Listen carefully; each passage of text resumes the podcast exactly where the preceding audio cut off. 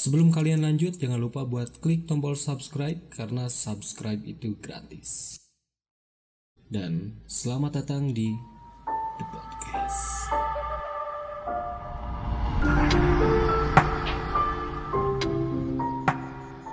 Halo, kenalin, nama saya Denny. Saya hanya ingin membagi pengalaman saya ketika menjadi seorang pembawa acara di satu program penelusuran malam atau eksplorasi malam.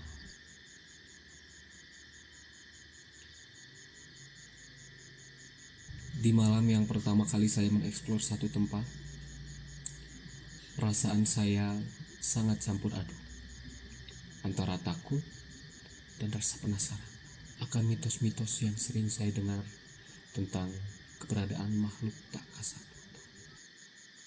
Langkah pertama saat saya melangkahkan kaki ke tempat eksplorasi. Langkah saya diikuti hembusan angin yang cukup lumayan kencang.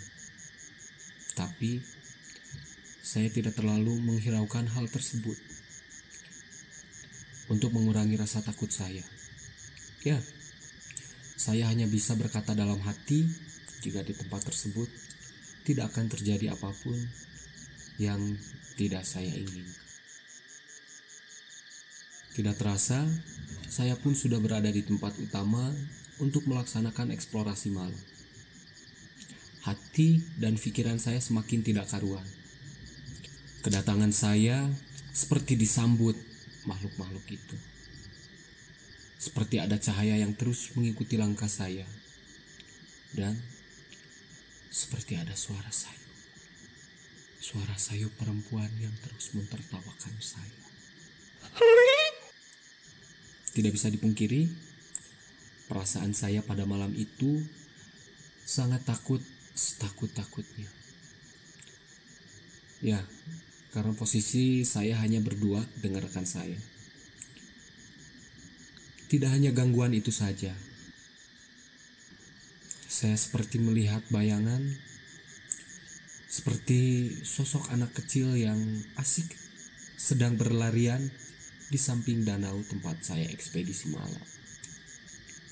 Saya seperti terhipnotis untuk terus memperhatikan sosok tersebut. Saya sangat terkejut ketika sosok anak kecil itu memandang ke arah saya dengan sorot mata yang tajam. Matanya bercahaya, hijau menyala. Dalam kondisi ketakutan, saya memberanikan diri untuk mengejar sosok itu. Sialnya, ketika saya sedang berlari, kamera yang saya pegang mendadak jatuh dan tenggelam ke dalam danau. Alhasil, sosok itu pun pergi entah ke mana. Tapi saya sedikit merasa lega karena kamera saya berhasil saya temukan dan tidak terjadi kerusakan sedikit pun terhadap kamera saya. Meskipun saya sangat kecewa kehilangan sosok anak kecil itu. Saya pun terus berjalan untuk terus mengeksplorasi tempat tersebut. Dengan perasaan yang makin tidak karuan, saya terus memandangi sekeliling untuk memastikan bahwa sosok anak kecil yang tadi saya temui masih berada di tempat tersebut. Tidak disangka, ketika saya sedang menelusuri danau itu, hujan pun turun. Tapi untungnya hujan tidak terlalu deras. Gerimis, tapi membuat badan saya lumayan basah kuyup. Untungnya dari kejauhan saya melihat ada bangunan kecil yang menurut saya cocok untuk saya pakai berteduh dan menunggu hujan tersebut reda. Makhluk-makhluk di tempat itu seperti menginginkan saya untuk segera pergi dari tempat itu. Ketika saya berlari untuk mendekati tempat tersebut, sontak saya terkaget karena sesosok makhluk putih yang saya pun tidak tahu itu makhluk apa. Makhluk itu berdiri melayang di atas bangunan tadi. Dia melihat ke arah saya. seperti hendak melarang saya untuk mendekati tempat itu. Langkah kaki saya seperti ada yang menahan. Berat, sangat berat. Saya hanya bisa berdoa agar saya terus dalam keadaan yang baik dan selamat. Dengan langkah kaki yang sedikit lunglai, saya terus mendekati bangunan itu yang mungkin hanya mempunyai lebar sekitar satu kali satu meter. Dengan harapan saya bisa beristirahat sejenak dan hujan cepat reda. Dengan pakaian yang sudah basah kuyup, tadinya saya mau minum, tapi saya terlupa kalau tas yang berisikan air dan makanan yang sudah saya siapkan. Malah saya titipkan kepada rekan satu tim yang kebetulan bertugas untuk memantau kegiatan saya. Tadinya saya mau ambil, cuman saya tidak tahu posisi teman saya di mana. Dan juga mungkin jarak yang terlalu jauh. Tadinya saya mau hubungin rekan saya pakai handphone, cuman gak ada signal. Mau pakai handy talkie juga gak bisa dipakai. Baterainya habis. Di situ saya hanya bisa berharap agar hujan cepat reda supaya kami bisa segera bergabung dengan tim yang lain. Capek. Posisi saya memang sangat capek. Saya ketakutan, badan saya sudah basah kuyup. Tapi dari balik bangunan tempat saya berteduh, Terdengar seperti suara kakek-kakek menyuruh kita untuk pergi dari tempat itu. Balik! Ya, seperti itulah yang kami dengar. Saya dan rekan saya sangat kaget mendengar hal tersebut. Karena malam itu hanya kami berdua yang berada di tempat itu. Kami pun sangat panik. Ditambah hujan malah tambah deras. Saya sangat merasa lemas. Apalagi kondisi tenggorokan saya yang kering membuat saya sangat marah. Saya sempat melontarkan ucapan sumpah serapah dari mulut saya. Tapi teman saya bilang itu tidak ada gunanya. Yang ada hanya menguras tenaga saja. Karena lebih baik kita menyimpan tenaga kita untuk kembali pulang menyusul tim yang lain. Tak terasa, waktu sudah menunjukkan pukul 12 malam lebih 46 menit. Syukurnya hujan sedikit reda. Kami yang masih kedinginan, lapar, dan menahan dahaga melanjutkan ekspedisi malam kami sambil menuju ke jalan arah pulang. Tapi ketika saya berjalan di belakang teman saya dengan membelakangi dan menjauhi bangunan itu, saya terkejut, sangat terkejut karena dari arah bangunan seperti ada orang yang melempar saya menggunakan batu. Dengan perasaan ketakutan, saya memberanikan untuk menengok ke arah lemparan itu. Tapi memang di tempat itu tidak ada siapa pun. Kaki saya gemetar. Pikiran saya sudah ke mana-mana. Tapi teman saya terus menenangkan saya. Jika itu hanya halusinasi saya saja. Halusinasi yang merasakan itu hanya saya. Itu nyata, bukan halusinasi atau apalah itu.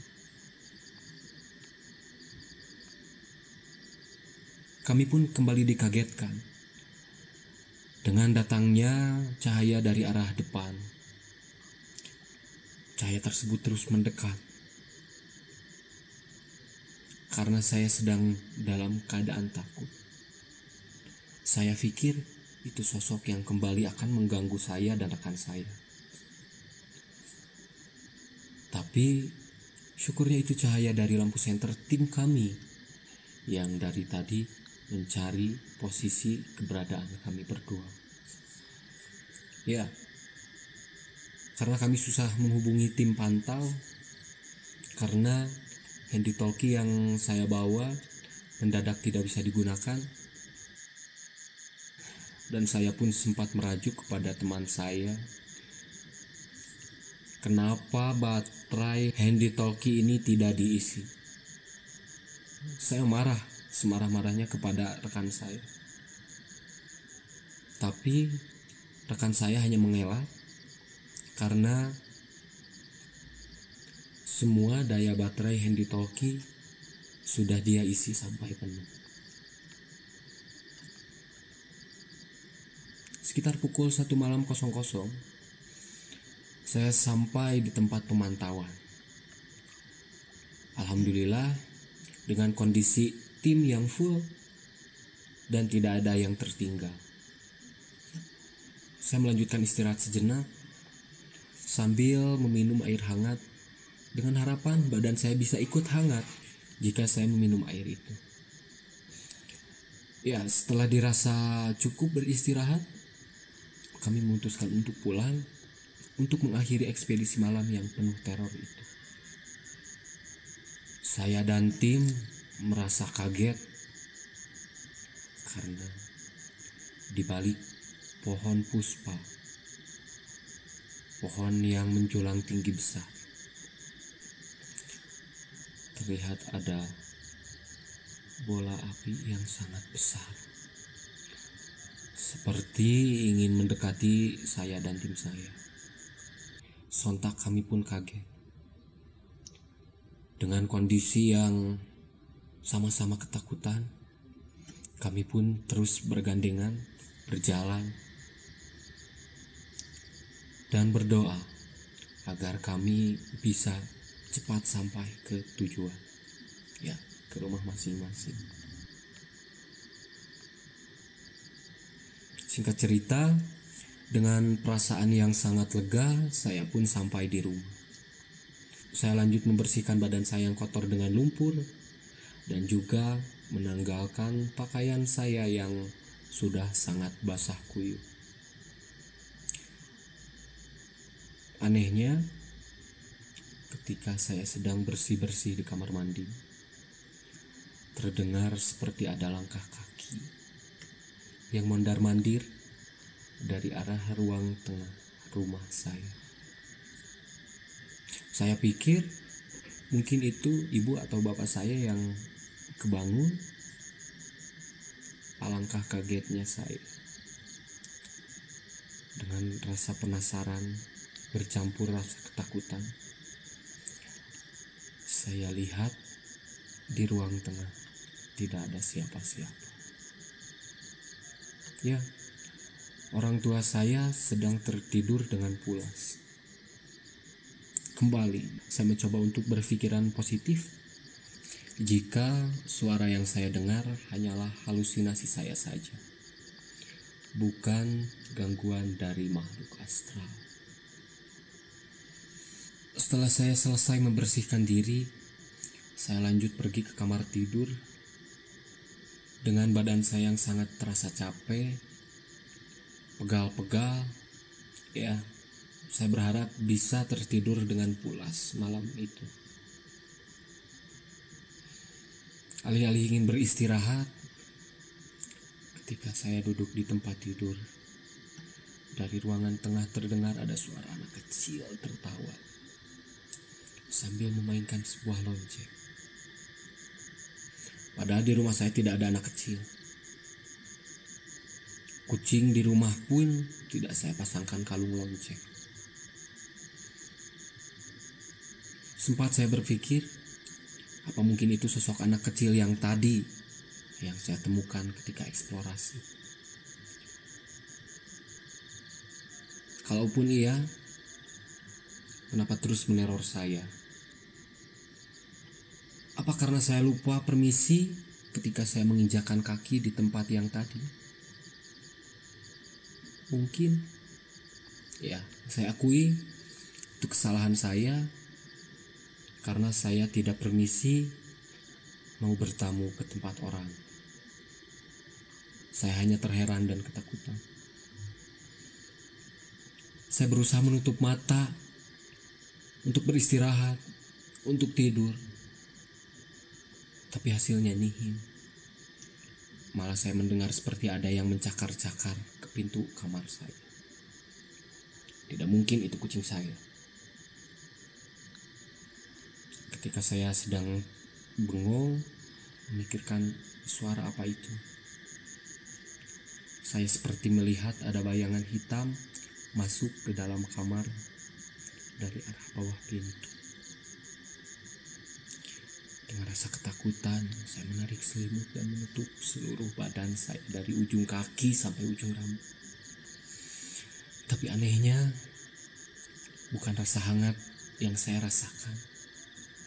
Malah saya merasakan seperti ada angin yang terus mengelus kulit saya. Di balik selimut saya sampai keringat dingin karena ketakutan. Hanya doa-doa pendek yang bisa saya bacakan. Saya berharap tidak ada lagi teror apa pun yang saya alami. Sambil terbaring, nafas saya malah sesak, terasa sesak. Seperti ada orang yang berdiri di atas tubuh saya. Ya, mungkin saya ketindihan karena badan saya susah untuk digerakkan. Mau teriak pun susahnya minta ampun. Saya malah tambah ketakutan karena mitosnya kalau kita ketindihan itu pertanda ada makhluk astral di atas tubuh kita dan mereka mencoba untuk merasuki tubuh saya. Entah karena saya sudah sangat capek, saya pun tertidur. Tapi anehnya, di dalam mimpi kembali saya melihat sosok anak kecil yang saya lihat waktu saya eksplorasi. Tetapi dengan keadaan yang jauh berbeda seperti yang tadi saya lihat. Karena di dalam mimpi saya, anak itu sangat bersih, terlihat sangat terawat. Ya, dia seperti ingin mengajak saya bermain. Tangan saya ditarik untuk terus berlarian bersamanya. saya hanya tersenyum seperti orang yang bahagia. Tapi alangkah kagetnya saya. Saya melihat diri saya sendiri yang sedang terbengong waktu melihat sosok anak kecil hitam yang saya lihat ketika eksplorasi. Saya berlari bersamaan dengan anak kecil yang terus menarik tangan saya. Entah mau dibawa ke mana saya oleh anak kecil itu. Tapi ketika saya sedang melewati tempat waktu kamera saya terjatuh ke dalam danau. Dari arah berlawanan, ada orang yang menarik tangan saya. Saya terkaget karena saya melihat sosok kakek tua memakai pakaian serba putih dengan udeng kain sorban di atas kepalanya. Kakek itu tidak bilang apa-apa. Kakek itu hanya menyuruh saya untuk pulang. Seperti suara yang saya dengar di balik bangunan tadi. Bangunan tempat saya berteduh. Dengan nafas yang tidak teratur, saya terbangun. Saya hanya bisa bengong dan mengingat kejadian yang saya alami sewaktu saya melakukan ekspedisi malam. Dari mimpi tersebut, saya berpikir kalau saja waktu eksplorasi kamera saya tidak terjatuh dan saya terus mengikuti bayangan anak kecil hitam tadi, mungkin sudah terjadi sesuatu kepada saya.